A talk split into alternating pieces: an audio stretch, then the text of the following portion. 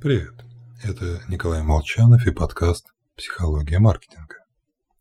Итак, важно ли занять высокое место в рейтинге? Ведь рейтинги – наше все. Дункан Уотс решил это проверить и создал несколько идентичных лендингов, на каждом из которых разместил одни и те же 48 песен. После чего стал приглашать посетителей скачивать любимые песни. Только на одних сайтах работала система рейтингов, показывающая, какая песня популярнее всего на данный момент, а на других нет. Первый результат немного предсказуем. Высокое место в рейтинге делало песню еще популярнее, увеличивая разрыв. Второй результат тоже предсказуем, хотя и более печален.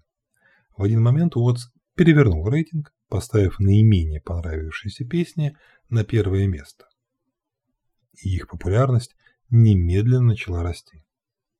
А вот прежние лидеры были забыты.